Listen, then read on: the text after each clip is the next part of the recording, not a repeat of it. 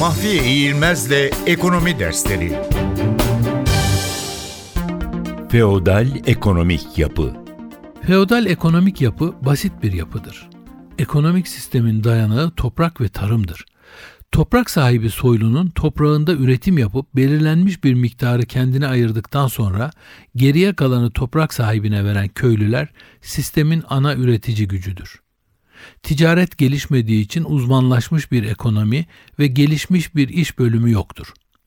Üretim toprakta yapıldığından zenginliğin ölçüsü topraktır. Taşınabilir servet olgusu gelişmemiştir.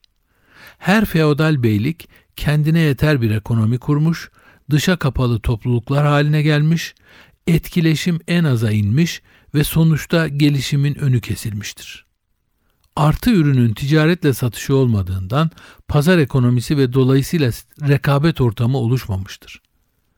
Feodal çağın sonlarında canlanmaya başlayan ticaret ile birlikte feodal ekonomi değişmeye başlamış, sistemin temeli olan kapalı ve yerel ekonomik düzenin değişmesi bütün feodal yapıyı değiştirerek yeni bir yapının doğmasına yol açmıştır.